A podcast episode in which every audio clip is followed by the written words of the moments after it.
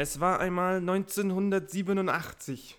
Willy Brandt ist als Bundespräsident der Tschetschenischen Republik zurückgetreten und hat sich in den Ruhestand bewegt. Was darauf geschah, war Wahnsinn.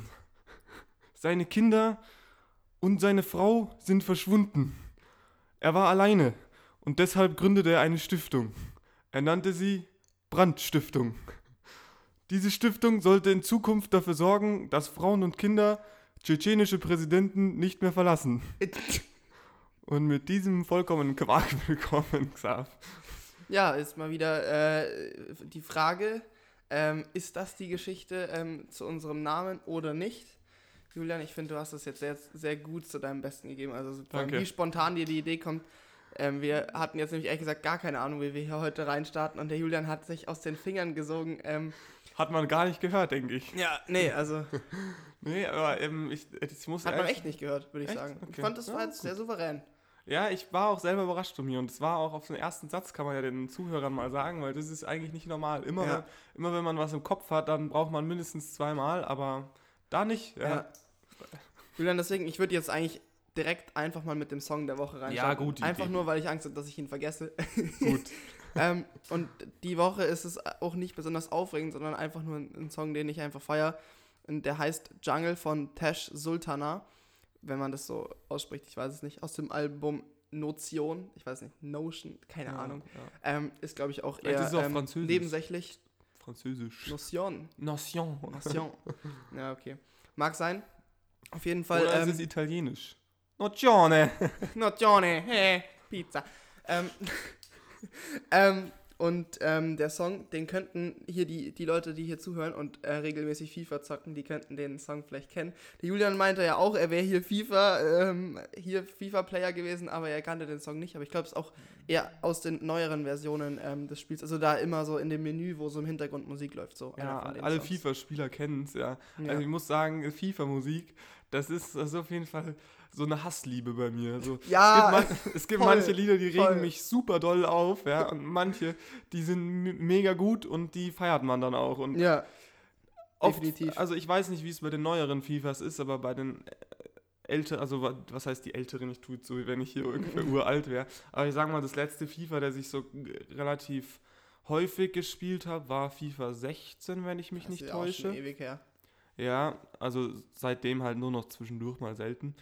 Aber da muss ich sagen, da hat die Musik mich teilweise dann deswegen aufgeregt, weil die zu oft halt sich wiederholt hat. Mhm.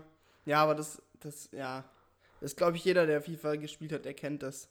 Aber ich weiß nicht jetzt, wie viele, aber FIFA ist eigentlich schon so, für mich war FIFA immer das Spiel. Das mag daran liegen, dass ich immer mit Leuten früher rumgegangen habe, die halt auch Fußball interessiert waren und bei anderen war es halt Call of Duty oder was weiß ich, aber so auf der PlayStation oder auf der Xbox war FIFA so für mich immer das Spiel und dann habe ich irgendwann mal so gemerkt, das ist ja eigentlich gar nicht so. Ach, war bei mir aber auch immer so, also wenn wir uns mit Freunden getroffen haben, dann, also ich sag mal so, die Wii ist dann irgendwann schon zu alt gewesen, ja, die hat man dann schon weniger benutzt und dann war FIFA schon der Klassiker. Weißt du, wie du einfach, das ist so krass, weil jetzt, wo du gerade die Wii ansprichst, Mario Kart ist ja ohne Diskussion einfach ein geiles Spiel, aber so, es ist voll, ich weiß nicht, ob du das auch so miterlebst, aber so, es gibt so Leute, die fangen jetzt wieder an, Nintendo zu spielen, weil sie meinen, das wäre mega kultig. Und das ist auch die Typ Menschen, die jetzt meinen, Mario Kart ist mein Lieblingsspiel immer gewesen, einfach nur so, um so ein bisschen zu zeigen, ich bin noch nicht über die neuen Konsolen also weißt du sowas? Ja, ich weiß. Doch, ich kenne da auch, Kandidaten, die dann irgendwie so anfangen, irgendwie die alten Pokémons oder so wieder durchzuspielen. So, wo ich mir halt so denke, so, geb doch zu. Hast du mal Pokémon gespielt? Nee. Ja, das ist auch, glaube ich, tatsächlich nach meiner Zeit. Da haben wir schon mal irgendwie geredet, gell? Ja, wir haben halt über Pokémon Go geredet. Stimmt, ja. Das habe ich gespielt, aber das andere Pokémon Go habe ich nie verstanden. Ich bin aber generell, was diese Anime-Zeugs angeht, da bin ich raus. Hast du da mal irgend so eine Serie geguckt oder so? Nee, überhaupt nicht. Okay. Überhaupt nicht. Aber zu dem... Dann wissen wir schon mal, über was wir jetzt nicht reden. Auf jeden Fall. Nein, nur zu dem Mario Kart, das ist halt so, möchte gern Retro, weißt du, die Leute. Aber da habe ich auch noch eine Frage, weil das kam mir die Woche irgendwie auf. Es es gibt noch, warte mal, der Unterschied zwischen Retro und, wie heißt denn dieses andere? Vintage. Vintage. Ja. Was ist da der Unterschied? Gute Frage. Retro und Vintage. Wenn ich sage, ich habe einen Retro-Pullover oder einen Vintage-Pullover, dann ist ja, also für mich war es jetzt auf den ersten Blick eigentlich dasselbe. Auf der anderen Seite habe ich mir überlegt, dass das Retro definitiv was Altes ist, was man jetzt wieder trägt, aber das ist wirklich 1970, sage ich mal, geschneidert worden. Ja. Und Vintage ist so auf alt angelehnt, aber 2019 in Bangladesch geschneidert. Blöd gesagt. Weiß ich nicht. Ich bin mir nicht sicher, ja, ich habe es auch nicht recherchiert. Ich habe mir auch kurz überlegt, ob man das so unterteilen könnte. Aber man sagt ja auch manchmal, das ist Retro-Style und dann ist es ja nicht unbedingt alt. Also dann schaut es vielleicht alt aus, aber dann ist es auf alt gemacht. Style kann ja einfach sagen, der hat einen Retro-Style, der trägt alte Klamotten. Und Vintage und so, wenn du sagst, so ein Vintage-Look, das ist so ein bisschen so auf angelehnt, ja, aber nicht wirklich, weißt du? Ich kann der Argumentation folgen und also ich würde die teilen. Ja? Du hast mich überzeugt. Ich würde das, an sich hätte ich jetzt gedacht, also ich hätte jetzt erstmal keinen Unterschied gesehen, aber das macht schon Sinn, wie du es gesagt hast, dass Retro, meinst du? Ja, dass Retro tatsächlich ältere Sachen sind. Aber Retro ist sicher auch irgendein Wort. Wahrscheinlich wissen das alle da draußen und wir machen uns gerade zum Affen. Retro ist ein Wort, wie man sagt. Ja, also so, ja, das war jetzt auch ein bisschen dumm, die Aussage.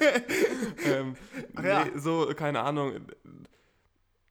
Das hat ja irgendeine Herkunft. Es gibt ja auch Retrospektiv oder so. Ja, das wäre mir jetzt auch als erstes eingefallen. Eben. Also das Wort hat ja irgendwie... Ja, ich weiß nicht, ob das so definiert ist für einen Style oder sagen wir für Klamotten oder so. Wenn ich jetzt sage, ich betrachte etwas in Retrospektive, dann... Im Nachhinein. Ja, schon. Ja. Schon. Ja. Naja. Aber ist eine durchaus relevante Frage. Wenn da irgendjemand noch seinen Senf dazugeben will, dann natürlich immer gerne. Wo? Hier besteht Klärungsbedarf. Ja, so ist es. Auf Instagram Brandstiftung_official. Bin ich dir in die Parade gefahren. Ist doch kein Problem. Ja, man muss ja meine Gedanken auch erstmal mitverfolgen können. Das ist natürlich meistens eine Herausforderung. So, Julian. So, jetzt möchte ich hier an der Stelle mal ganz formal herzlichen Glückwunsch sagen. Für was denn? Für deine bestandene Fahrprüfung. Ja. Danke, vielen Dank. Aufs erste Mal, das schafft nicht jeder. Das schafft nicht jeder, nee. Also ich weiß nicht, wie es bei dir im Freundeskreis war, aber Grüße an meine Freunde, da war die Quote schon recht schlecht. Echt? Also ich glaube, jetzt von halt 6 ausgewählten Freunden, ich weiß jetzt nicht, ob die Rechnung schief geht, aber ich glaube, die Hälfte hat es aufs erste Mal geschafft und es gab auch einen Kandidat, der hat 2-mal gebraucht. Oh, okay. Ja, okay, nee, aber irgendwer hat mir letztens erzählt, dass er sogar erst die dritte geschafft hat. Also ich genau, der jetzt 2-mal nicht geschafft hat auch die dritte. Ich glaube, wir reden von demselben. Das ist möglich. Könnte gut sein, okay. Grüße gehen raus an der Stelle. Ja, ist so. Nee, aber das war eigentlich... irgendwelche Vorkommnisse, irgendwas Peinliches? Nee, ich fand es nur auffällig so, weil man hat ja so krasse Erwartungen an die Prüfung und... Ich war am Tag davor sehr, sehr aufgeregt. Oder ich war nicht aufgeregt, aber ich war mega angespannt, weil ich wollte das irgendwie so hinter mich haben. Ja. Ich bin so ein Mensch, ich kann dann nichts anderes produktiv machen, wenn ich weiß, so morgen oder übermorgen ist die Klausur, die Prüfung. Und, aber ich finde, so die Fahrprüfung war zumindest bei mir viel, viel, viel mehr Anspannung als jegliche Prüfung irgendwie. Okay, echt? Echt? Weil also war bei dir nicht so? Bei mir war es am Tag davor einfach so angespannt, weil ich wollte es einfach hinter mir haben. Und mich hat es so aufgeregt.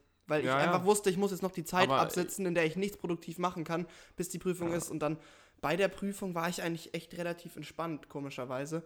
Ist doch gut.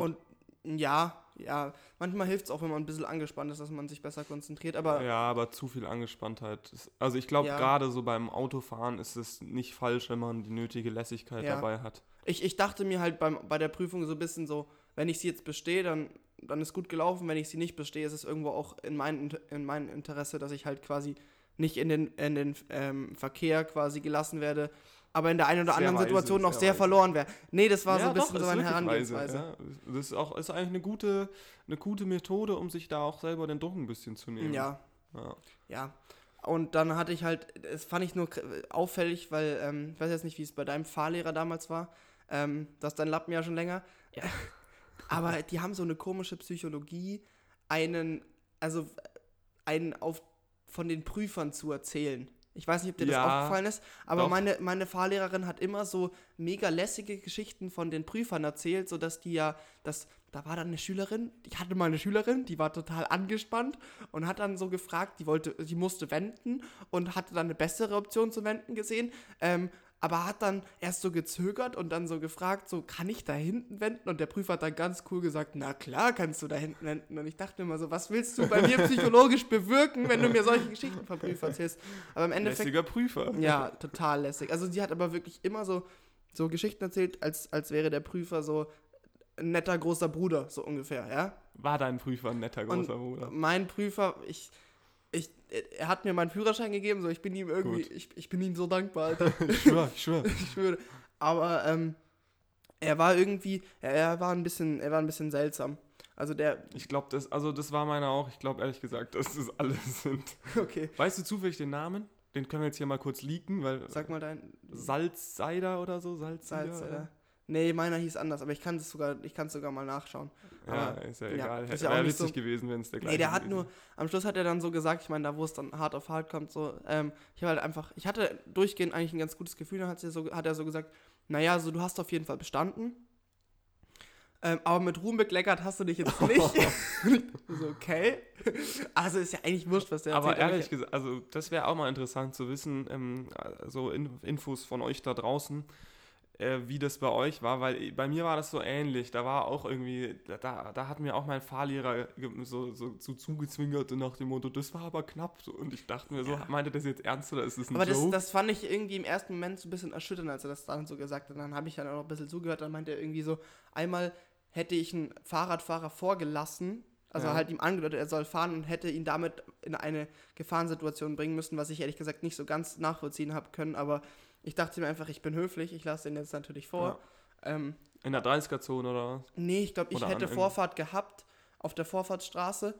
Wenn ich den rübergelassen hätte, dann hätte theoretisch jemand den mitnehmen können. Also halt überfahren können. Aber da, wo, also ich war der Einzige, es war eine einspurige, weil die anderen beiden Spuren waren da waren Bauarbeiten. Deswegen habe ich es nicht so ganz verstanden, warum er meinte, dass es ihn in Gefahr bringen kann. Aber sonst hat er wahrscheinlich recht. Wenn die Baustelle da nicht gewesen wäre, dann wäre es ein Problem. Aber aber dann hättest du ihn ja auch nicht vorgelassen. Eben. Ganz einfach. Ganz einfach. Was musstest du denn für Theoriefragen oder wie nicht Theorie, Technikfragen beantworten? Genau. Ich musste erstmal schauen, ob das Kühlwasser ausreichend ist. Aha, ich wüsste nicht mehr, wo es ist. Das haben wir alle gesagt, keine Ahnung, aber ich bin zum Glück am Tag davor mit meiner Fahrlehrerin durchgegangen. Also, man muss halt die Motorhaube öffnen und dann ist da irgendwie so ein Kessel und in dem Kessel ist da ist so eine Skala und unten steht Minimum und oben Maximum und wenn dazwischen die Kühlflüssigkeit ist, dann, ist alles dann passt alles. Und ich dachte mir halt so, ja, ich gehe nicht davon aus, dass meine Fahrlehrerin mich hier in die Prüfung lässt mit nicht ausreichend Kühlflüssigkeit, aber und dann musste ich noch irgendwie die 3 Hauptmerkmale erkennen, wovon man welche am Reifen entscheidend sind. Also, dass er halt Profiltiefe, dass er nicht beschädigt ist, Luftdruck und ich hatte aber das mit dem, dass er nicht beschädigt ist, am Anfang gar nicht auf dem Schirm, sondern habe dann irgendwie behauptet, ob Sommer- oder Winterreifen. Ja, das hätte ich jetzt auch noch gesagt. Ja. Und dann meint er so, denk mal an Bordstein. Und ich so, ja, dass die nicht kaputt sind. Und dann musste ich noch erkennen, was die Lampe bedeutet, die Handbremse, die angezogene Handbremse andeutet. Okay. Da habe ich dann einfach Transfer angewendet, weil da war so ein P und auf der Handbremse war auch so ein P und dann dachte ich mir, aha, 1 und 1 zusammengezählt, ich weiß Bescheid. Wo richtig, ich echt gesagt, richtig der Detektiv bist du. Ja, voll. Stark. Ich weiß, ich musste an meine Technikfragen, erinnere ich mich nicht mehr, aber ich bin aus der Fahrschule rausgefahren, also während der Prüfung dann, und bin dann so direkt auf den Kreisverkehr zu und dann meinte er, ja, wenden Sie bitte jetzt einmal irgendwo hier. Und dann dachte ich mir so, ja, danke, dann fahre ich einmal im Kreisverkehr rum und dann war das Wendemanöver auch erledigt. Das war richtig dankbar. Ja. Boah. Da war ich richtig glücklich, weil das war wirklich so in den ersten 2 Minuten der Prüfung und dann habe ich schon mal das weggehabt und dann dachte ich mir schon mal so, yes, eine Standardaufgabe schon erledigt. Musstest du Gefahrenbremsung machen? Nee.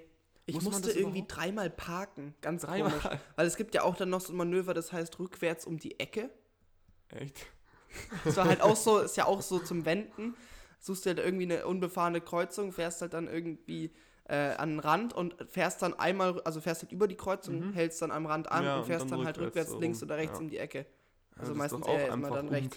Quasi. Ja, es war halt, es ging halt nur darum, dass man da nicht den Bordstein irgendwie mitnimmt und auch nicht in die Gegenfahrbahn kommt. Aber das hat er nicht gefragt, sondern ich musste nur einparken. Und dann hat er auch noch so einen blöden Kommentar gelassen zu meinem Einparken, weil ich halt irgendwie bei einem von den 3 Einparkern, da habe ich halt ein bisschen gebraucht, um halt wirklich in den Parkplatz reinzukommen. Aber ich denke mir so, wenn ich im Endeffekt drinstehe, ist dein Problem. Ja, eben.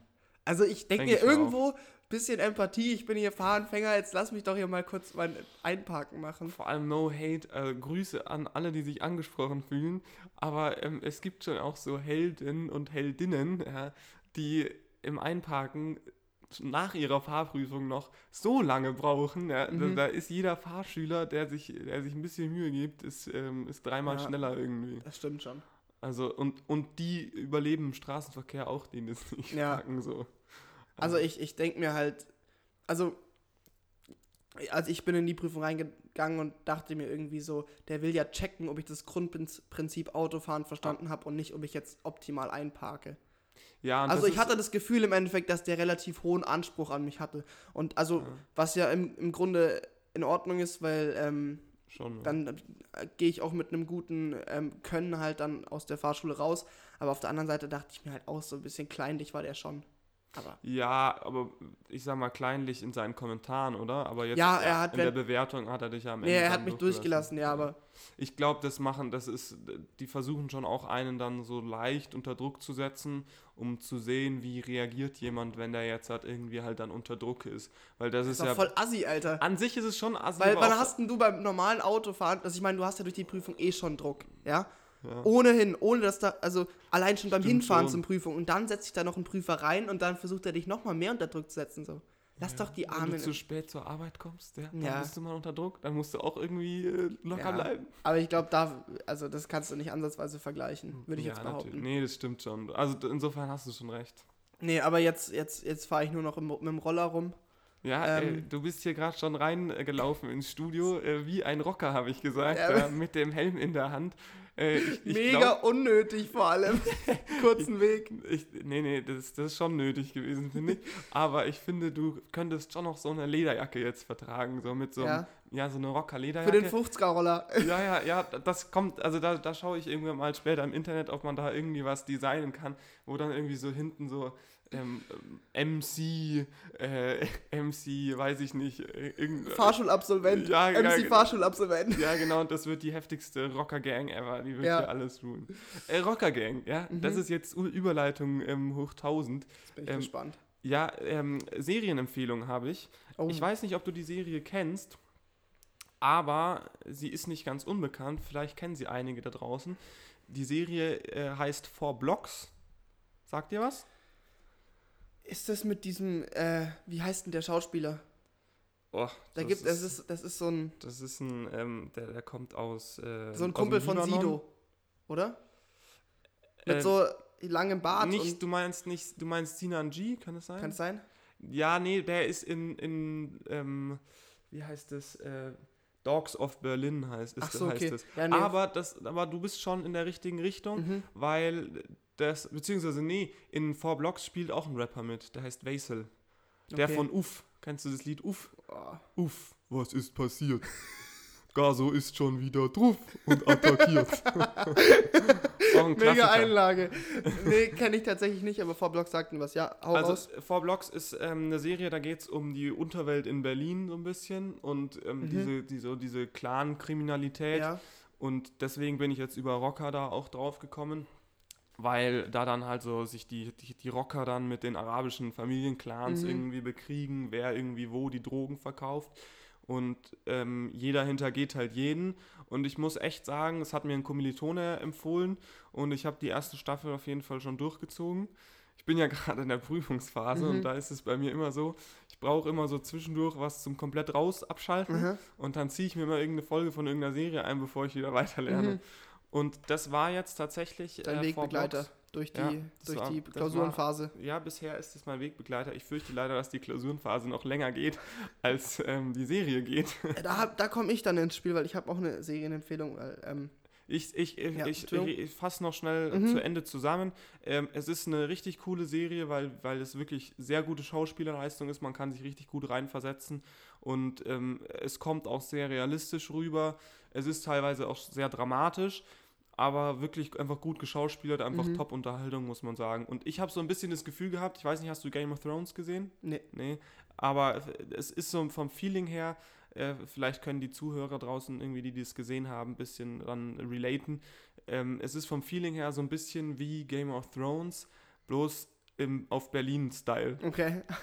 Ja, klingt jetzt im ersten Moment halt ein bisschen komisch, so Game of Thrones ist so also mehr wie Mittelalter-Style, aber Berlin ist so, auch so, da ist halt auch so Intrigen hintergehen und was weiß ich, aber so im Berlin-Drogen-Style und so. Okay, krass. Also ist eine klare Empfehlung. Gibt es auf Amazon Prime die ersten beiden Staffeln, es gibt insgesamt 3 und die ersten beiden kann man auf Amazon Prime gucken, also ran an den Speck. Ja. Ja, jetzt du, deine Empfehlung? Also es gibt jetzt eine 3. Staffel der Folge Norseman. Ich weiß nicht, ob du davon schon gehört hast. Gibt es bei Netflix Norseman. Okay. Das ist so eine Wikinger-Serie und ich muss ganz ehrlich sagen, Wikinger sind normalerweise gar nicht mein Ding. Aber was so das genial... Das ist auch so ein Ding von Kindern irgendwie, Wikinger. Wikinger, ich weiß auch nicht. Weil wie irrelevant sind für so einen erwachsenen Menschen Wikinger gewesen. Also so vor allem Wikinger sind ja wirklich auch so eine richtig brutale Sache. Ja. Und Kinder feiern das voll. Ja. So, was haben Wikinger früher hauptsächlich gemacht? Ja, anderen Sachen geklaut und sie vergewaltigt. Ja, wirklich. Ja, aber das ist in der Serie halt genial gelöst, weil...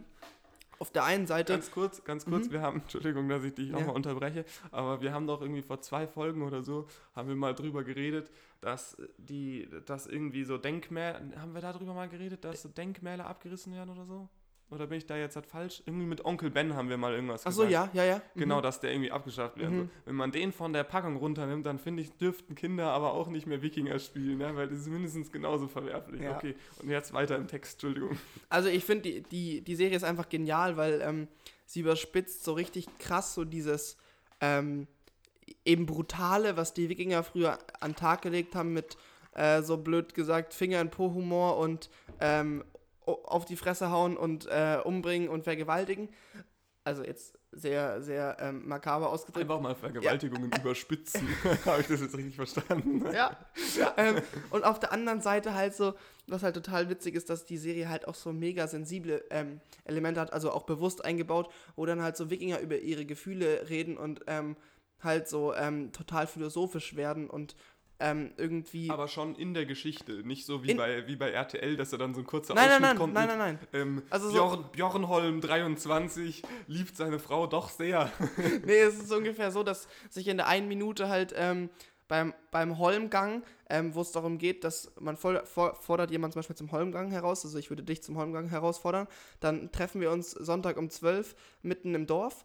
Und der den anderen besiegt, kriegt dessen Frau und Gut und Kinder und alles, was er besitzt. Wenn du mich umbringst, kriegst du... Und was ist, wenn ich davor schon eine Frau hatte, da habe ich dann 2? Das kann dir dann blühen, ja. Oder du musst dich dann entscheiden. Aber dir steht auf jeden Fall die... Natürlich Segen und Fluch zugleich. Das stimmt, ja. Und in der nächsten Szene ist es dann ungefähr so, dass... sie dann beim Häkeln sitzen und sich darüber unterhalten, wie emotional sie der letzte Raubzug mitgenommen hat. So. Und das ist halt einfach genial. Also das ist halt voll mein Humor. Aber ist das schon absichtlich so auf witzig gemacht? Ja. Ach, das ist gut so. Ja. Das finde ich gut. Ja. Das, da muss ich mich mal engagieren an der Stelle. Ja, also die Empfehlung kann ich nun wirklich geben. Gibt's bei Netflix. Und was ich halt auch mega gut finde, also ich weiß nicht, wie es jetzt bei dir aussieht und auch bei unseren Hörern, also ich bin jetzt auch, wie man vielleicht merkt, ich habe keinen Game of Thrones gesehen, ich habe keinen Four Blocks gesehen. Ich bin jetzt nicht der mega Ferien. Ich bin überhaupt kein Ferienfan. Kein Serienfan. Vor allem, weil mich auch dieses 50 Minuten lang eine Folge angucken mega stresst. Und bei der Serie sind es halt eben nur 30 Minuten und pro Staffel 6 Folgen. Und das kann man sich halt ganz entspannt zur Unterhaltung angucken. Und nicht, dass man irgendwie... da irgendwie mega drin versumpft. Also ich mag das nicht in diesen 25 Folgen 50 Minuten Serien. Damit kann ich ehrlich gesagt gar nichts anfangen.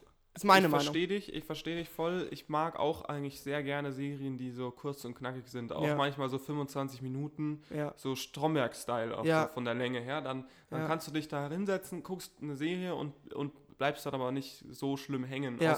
Außer wenn du willst, dann kannst du ja trotzdem hängen bleiben. Mhm. Also insofern... Ja, klar, logisch. Aber ich schaue schon auch öfters irgendwie mal längere Serien, obwohl ich jetzt auch kein so ein Serienfreak bin. Ich habe meistens immer so eine Sache, dass ich irgendwie was zu tun habe, wenn mir gerade langweilig ist. Ja. Ich denke mir halt, wenn ich bei so einer Serie 2 Folgen gucke und dann sind halt 2 Stunden vorbei, das ist es mir halt einfach nicht wert. Egal dann fast, wie gut die Serie ist. Bei manchen Ausnahmen vielleicht, aber grundsätzlich fange ich deswegen auch nie eine Serie an, weil wenn ich mir denke, ich muss 50 Minuten gucken oder fast eine Stunde, um zu wissen, was in der ersten Folge passiert, wo ja ungefähr noch gar nichts passiert ist. Da denke ich mir dann auch immer, nee, schleich dich. Verstehe ich. Nee, das ist, deswegen muss mich so eine Geschichte schon packen und das ist bei Four Blocks auf jeden Fall der Fall. Bei Game of Thrones fand ich, war es auch der Fall. Wo kann man das eigentlich gucken? Entschuldigung. Ach du, das ist unnötig kompliziert. Also weil ich dachte mal so, mich hätte es mal interessiert, so, aber das läuft ja irgendwo bei den soweit ich weiß, normalen Streamingdiensten. Gibt es das auf Sky Go? Alter, ernsthaft? Ja, weil das ja auch in Amerika irgendwie auf HBO läuft und HBO ist irgendwie so ein Pay-TV-Sender irgendwie und das ist alles ganz kompliziert. Ja. Ja, ich verstehe schlussendlich dann auch nicht, wer Sky sich kauft, um Serien zu schauen. Also da ist doch Netflix oder Amazon ein viel breiteres Angebot, oder? Also ich kenne mich nicht aus, aber ich denke mir so, Sky ist eh schon so krass überteuert. Ich glaube, dass das halt viele Leute irgendwie vom Fußball oder so in irgendeinem Komplettpaket drin haben. Das verstehe ich dann, wenn man dann einfach zu viel Geld hat und dann nicht mal mehr drauf guckt, was die Sky-Rechnung, wie die Sky-Rechnung aussieht. Dann kommt wieder der Horst von nebenan und sagt dann am Stammtisch, also wenn ihr euer Sky, wenn ihr das abbestellt und wieder neu bestellt, dann kriegt ihr einen viel günstigeren Vertrag. Da müsst ihr einfach nur anrufen, gell? Ja. Ist das so auch ungefähr so ein Ding, was bei dir auch immer irgendjemand erzählt? Was? Dass man Sky irgendwo anders billiger kriegt, gerade im Angebot? Nee, das ist doch immer so eine Bauernweisheit irgendwie so. Also ich sage jetzt Bauernweisheit so, dass wenn der Vertrag verteuert wird, muss man ihn einfach kündigen und dann kriegt man ein günstigeres Angebot. Und jeder, der das weiß, tut immer so, wie wenn er der Einzige wäre, der es weiß irgendwie. Achso, du meinst, dass man dann kündigt und die einen dann quasi als Kunden behalten wollen? Genau. So Handyfirma-mäßig. Ja, sicher. Ja. Mhm, klar. Das funktioniert scheinbar tatsächlich manchmal, aber... Manchmal auf gut Glück nicht. Halt, ne? Und ansonsten sitzt halt ohne Vertrag dann da. Ja, ist wirklich so. Dann sitzt du blöd da. Und dann kannst du ja nochmal einen Fünfer draufzahlen. Ja, wahrscheinlich wirklich. Dann ist der neue Vertrag noch teurer wahrscheinlich. Ja. Aber die Eier muss man halt dann haben. So aber das ist eigentlich voll die gute Masche. Das ist einfach immer einen von 1000 anruft, der verbreitet dann, tut alle, geht raus und dann gehen alle raus. Und dann werden die hängen gelassen. Und dann wird es noch teurer, weißt du? Und dann müssen sie halt, um wieder reinzukommen. Was eine Geschäftsidee. Ja, wow, unglaublich. Weil wir jetzt gerade so viel Pay-TV-Serien haben und wir möchten, ich möchte jetzt halt auch, ich habe ja am Anfang schon zu dir gesagt, bevor wir die Aufnahme gestartet haben, das wird die große Serienfolge. Ja. Ich möchte noch eine Sache euch ans Herz legen, die für die Leute, die vielleicht kein Amazon Prime oder Netflix haben, ist zwar wahrscheinlich keiner, aber trotzdem. Sicher. Arte-Dokus. Arte-Dokus habe ich letztens wieder, die sind sehr gut so zum Entspannen. Irgendwie nachts oder so besoffen ist und dann so sich ins Bett legt und es dreht sich noch so leicht, dann einfach eine Arte-Doku reinziehen. Da habe ich nämlich letztens eine geguckt, die hieß irgendwie die Küstenwölfe oder so. Und da werden dann irgendwie so über 40 Minuten werden dann irgendwie so in Kanada, in der schönsten Natur, werden dann immer so Wölfe irgendwo gefilmt. Junge, da penne ich doch direkt weg, wenn ich besoffen nach Hause komme. Ja, kannst du dann sonst nicht schlafen? Nee, aber wenn sich alles dreht, dann will man ja manchmal gar nicht schlafen. Das kenne ich ehrlich gesagt überhaupt nicht. Ja, sei froh. Ja, ich eigentlich auch nicht so oft. Ja. Aber so das weil es erzählen mir tatsächlich immer viele Leute, dass sie im Bett liegen und das dreht sich alles. Das kenne ich nicht. Also ich habe das in meinem Leben bisher vielleicht 2-mal gehabt oder so. Aber das finde ich richtig unangenehm. Dann bist du 2-mal auf die Küstenwölfe gestoßen oder was? Nee, tatsächlich auf die Küstenwölfe bin ich privat gestoßen. Privat, weil du sonst öffentlich säufst und schläfst. Ich habe das nicht geschäftlich, sondern privat habe ich das angeschaut. Ich weiß nicht wieso, da war gerade irgendwie, da wollte ich mich irgendwie entspannen und dann habe ich das angeschaut. Und auch heute wieder habe ich zwischendurch kurz reingeschaut in irgendeine Dokumentation über die Concorde, irgendwie und wie die Flugzeuge da hier verbessert wurden, wie sie kaputt gegangen sind und was weiß ich. Ja. Fand ich auch super. Mhm. Und das war aber, glaube ich, gar nicht Arte, aber das empfehle ich auch für ganz lonely Tage. Der Hirsch oder der Hirschrufer heißt es, glaube ich. Das ist, glaube ich, vom NDR oder so. Mhm. So eine Doku. Und da wird so ein Typ dann begleitet, der irgendwie so Jäger ist. Und der hat ein Hausschwein irgendwie. Und das Hausschwein irgendwie richtet der darauf ab, dass das Hausschwein Spuren legt, mit denen er dann seinen Jagdhund trainiert. Gott. Und am Ende geht er dann zur Hirschruf-Weltmeisterschaft. Hast du das schon mal gehört, zufällig? Nee. Doch! Die Hirschruf-Weltmeisterschaft, wo die alle so Geräusche... Ja, ja, wo die da so... Ja, ja. So ein... Das habe ich nämlich gerade schon mal dran gedacht. Das ist ja so ein legendäres... Ja, da gibt's einen mega geilen Ausschnitt. Ah, das habe ich auch gesehen. Ja, ja, das ist legendär. Den schneide ich mal raus und dann lade ich den auf Instagram. Das wäre doch mal was. Weil das ist wirklich, das ist mega geil. Da steht der so da und macht dann so einen Dialog. Also der Hirschrufer selber aus der Doku macht dann so einen Dialog und hat so zwei Rohre dabei und dann so ins eine Rohr rein so, also der Platzhirsch, nee, oder so der Herausforderer kommt um die Ecke. So. Und dann sagt er so kurz zwischendrin, der Platzhirsch antwortet und dann nimmt er das andere Rohr und haut da irgendwie rein und das macht er so dreimal irgendwie. Und dann sagt er irgendwann so, ja, und dann kommt es zum Kampf und dann der Verlierer geht dann und der Gewinner schreit dann noch einen Gewinnerschrei und nimmt wieder das Rohr in die Hand und trötet wieder rein. Das ist zu geil. Das ist saugeil, das kenne ich sogar. Oh, da bin ich mal richtig abgebrochen, als ich das zum ersten Mal gesehen habe. Ich liebe so Videos, so aus dem Kontext gerissenen Schwachsinn. Ja, also wirklich, so da habe ich mir sogar mal so eine Playlist bei YouTube erstellt, wo ich das sammle, weil ich mir manchmal einfach so Phasen, da brauche ich einfach billigen Humor und dann gehe ich in diese Playlist und dann ist da lauter Schwachsinn, so zum Beispiel auch so Videos oder Zusammenschnitte von Moderatoren, die einen übelsten Lachanfall kriegen. Ja. Also zum Beispiel, da gibt es so einen holländischen Moderator, der kriegt halt mega den Lachanfall, weil er irgendeinen Typen interviewt, der halt so eine mega nöle Stimme hat. Der redet halt ungefähr so, ja, und seit 4 Jahren arbeite ich jetzt da und es ist halt irgendwie... Und der Typ, der bricht halt ab und ich fühle halt so mit ihm, weil jeder kennt so diesen Moment, wo man einfach lacht und man lässt los und man kann es nicht zurückhalten. Ja, wirklich. Vor allem und das ganze Studio, dann vor allem irgendwie, das war so ein... Ich weiß es nicht, aber der Typ, der interviewt wurde, war, glaube ich, ein bisschen irgendwie behindert. Und dann hat ihn irgendwie seine Frau so hochgehoben und so, wir gehen jetzt, das ist ja mega respektlos. Und der Typ packt es halt gar nicht mehr und das ganze Publikum ist auch so mega empört. Und der Typ, der lacht sich nur den Arsch ab und irgendwie ist es echt traurig. Da kann man seine Karriere schon auch kaputt machen. Ja, aber was soll man denn machen? Also ja, jeder, nix. Ich finde, das ist zu 100% nachvollziehbar. Ja, wenn man voll. Einfach einmal lacht und da in diesem Lachflash drin ist, dann... Ja, da braucht man nur in der richtigen Laune sein und dann muss der richtige Trigger um die Ecke kommen und dann passiert es halt. Wer das nicht versteht, der ist für mich unmenschlich. Ja, das sehe ich auch wirklich. So. Ihr seid nicht alle fehlerlos, wirklich, Leute. Das ist echt so. So, ich muss hier nochmal mein Wasser nachfüllen. Diesmal kein Alkohol. Weil Alkohol gibt's ja nicht, weil du ja zu den Rockern gehörst. Ja. Muss leider enttäuschen, tatsächlich. Diese Woche gibt's keinen News mit Gruß. Nachdem ich mich ja, wie schon vorher mal kurz erwähnt, in der Lernphase befinde, habe ich die Zeit nicht gefunden für hier größere... Vorbereitungen. Aber nächste Woche gibt es wieder was, würde ich mal sagen. Ja, da freuen wir uns ja alle drauf, würde ich sagen. Also ich finde die News mit Gruß immer sehr erfrischend. Das ist doch schön zu hören und da habe ich doch auch Motivation, das nächste Mal wieder anzugreifen. Das ist doch die Hauptsache. Wie war das eigentlich nochmal? Wir müssen nächste Folge eine Doppelfolge aufnehmen, oder? Können wir das schon verraten hier? Können wir das? Oder ist das so? Müssen wir das? Ist das nächste Woche oder übernächste? Müsste sein, ja. Ja, übernächste. Okay, also urlaubsbedingt werden wir da dann mal eine Doppelfolge aufnehmen, ja, also quasi doppelte Länge und dann in der Mitte einen Cliffhanger machen und dann gibt es quasi eine Folge und dann die nächste Folge nächste Woche. Also ganz normaler Takt für euch, ihr müsst euch nicht umstellen, ihr könnt locker bleiben. Entschuldigung, ja, sage mal. Genau, und wir machen aber... mal eine Woche Pause dann, Sommerpause. Ja, genau. Nee, aber anderes Thema, das ich hier nochmal ganz kurz dir erzählen wollte, Julian. Ich weiß ja, du bist ja da schon ein bisschen weiter fortgeschritten im Leben als ich. Und vielleicht kannst du mir da ja irgendwie einen Rat geben.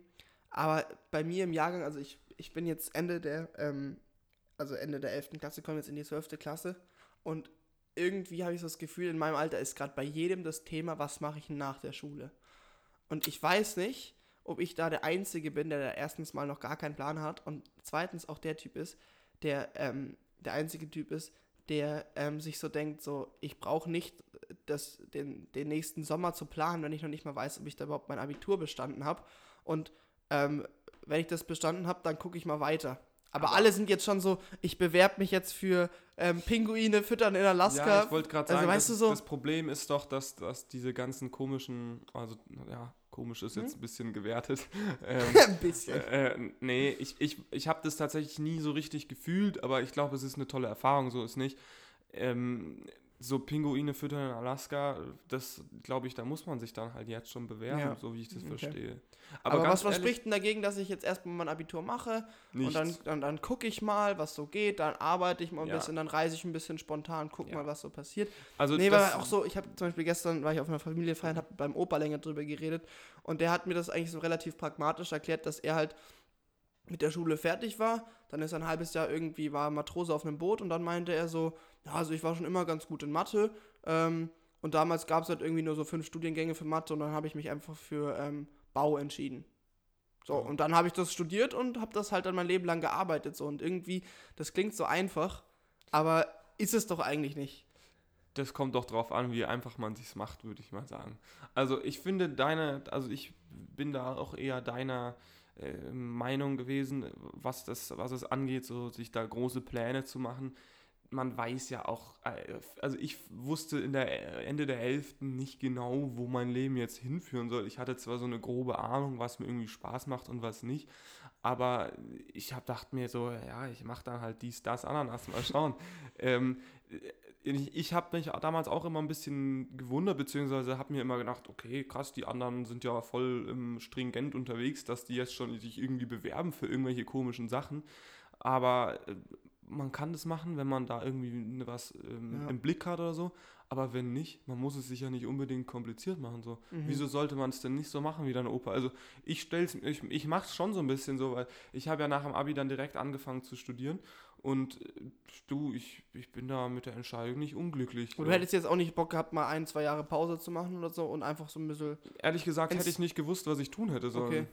Ja. Also, und ich muss auch sagen, ich bin im Nachhinein jetzt halt echt eigentlich ganz froh, weil wenn alles gut läuft, habe ich in einem Jahr meinen Bachelor fertig und dann bin ich immer noch junge 21, so, so, da steht mir die Türe, die Welt immer noch offen, so, also, weil ich habe nämlich auch manchmal so Aussagen von Mitschülern dann gehört, irgendwie, so, nach dem Abi dann, ja, also das ist jetzt die geilste Zeit unseres Lebens, sowas haben wir nie wieder. Und dann dachte ich mir so, ja, was ist denn das für eine deprimierende Ansicht, wenn ich jetzt also mir denke, okay, ich habe jetzt ein Jahr Zeit und danach nie wieder in meinem Leben. So.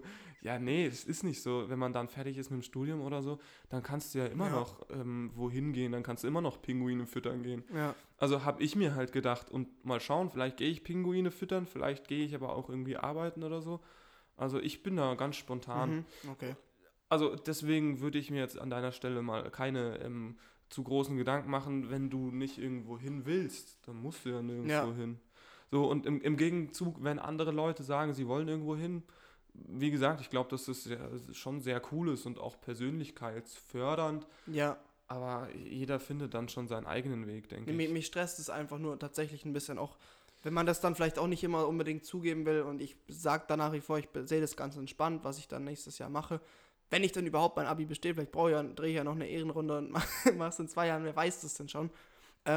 Aber im Endeffekt stresst es mich schon ein bisschen, dass manche jetzt schon anfangen, sich irgendwie für Studienplätze zu bewerben und es gibt ja auch immer diese 2 Typen, die meinen, ja, also ich weiß, was ich machen will und ich stehe dafür und mache das einfach. Und dann gibt es den anderen Typen, die halt einem vorschreiben, naja, du musst doch schon wissen mit 16, was du machen willst. Und du musst doch mal irgendeine Vorstellung haben. Ja. Du musst doch irgendwas, was kannst du denn gut? Ja, keine Ahnung, Bier trinken.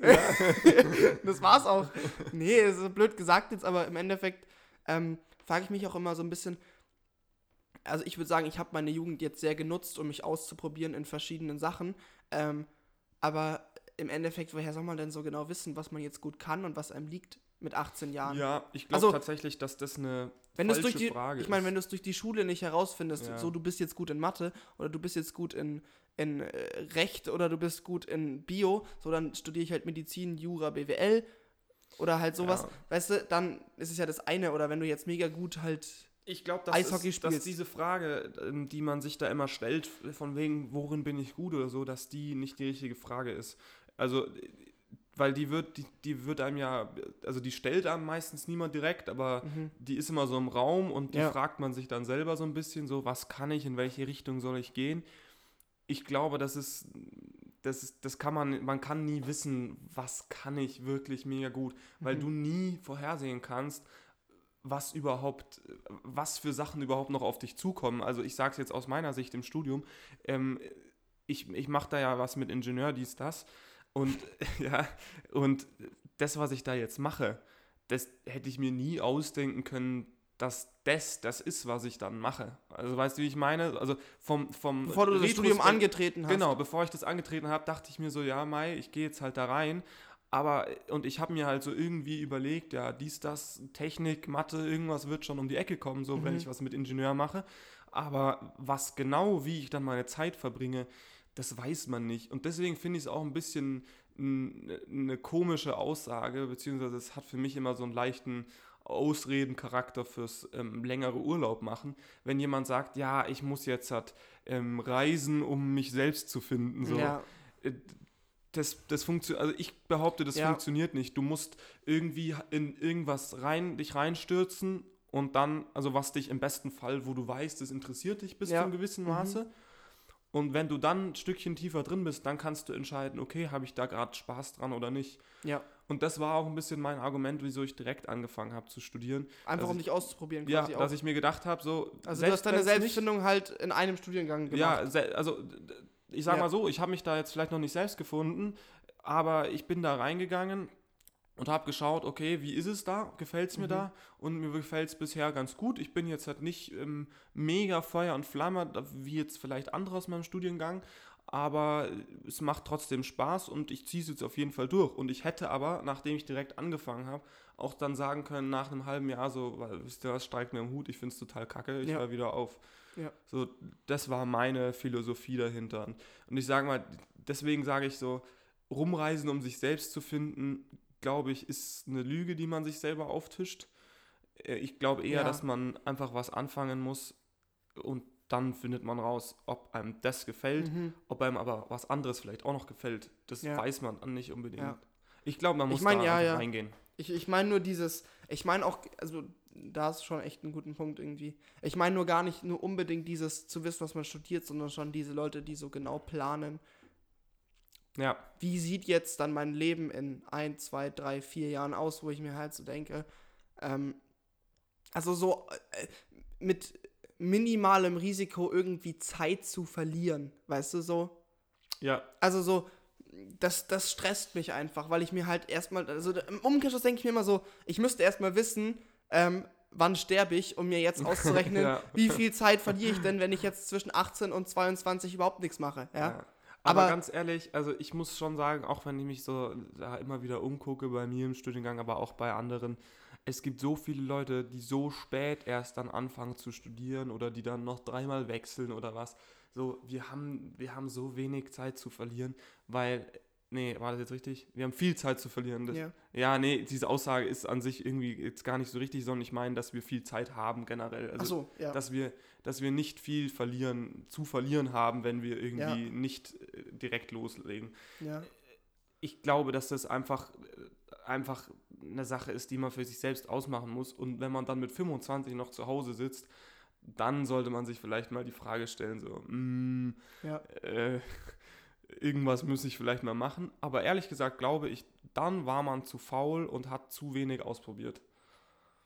Man ist wirklich echt so uninteressiert am Leben, also jetzt gar nicht mal böse gemeint, vielleicht ist es auch einfach, traurig dann, aber dann kannst du auch nichts machen irgendwie. Aber das passiert dir nicht, da bin ich mir recht sicher. Dafür bist du zu aufgeregt. Das beruhigt mich doch. Ja, also macht ihr keinen Stress, und auch an alle, die in der ähnlichen Situation sind, macht euch echt keinen Stress. Ich glaube, es lohnt sich nicht. Dass für die Hörer der Julian, der streichelt mir gerade liebevoll über den Kopf. Ja. Nee, aber das ist doch ein schönes Schlusswort, dass wir keinen Stress machen sollen, würde ich sagen, oder? Ja, ich finde nämlich, das kann man auch aufs Leben übertragen. Ja, das ist generell im Leben. Ja. Macht euch keinen Stress. Auch die nächste Woche nicht. Wir versehen euch mit einer neuen Folge. Ja, so ist es. Ich weiß das falsche Wort, aber mir kam gerade das. Ich fand's gut. Okay. Also, dann würde ich sagen, bis zur nächsten Woche. So ist es. Ciao, ciao. Ciao.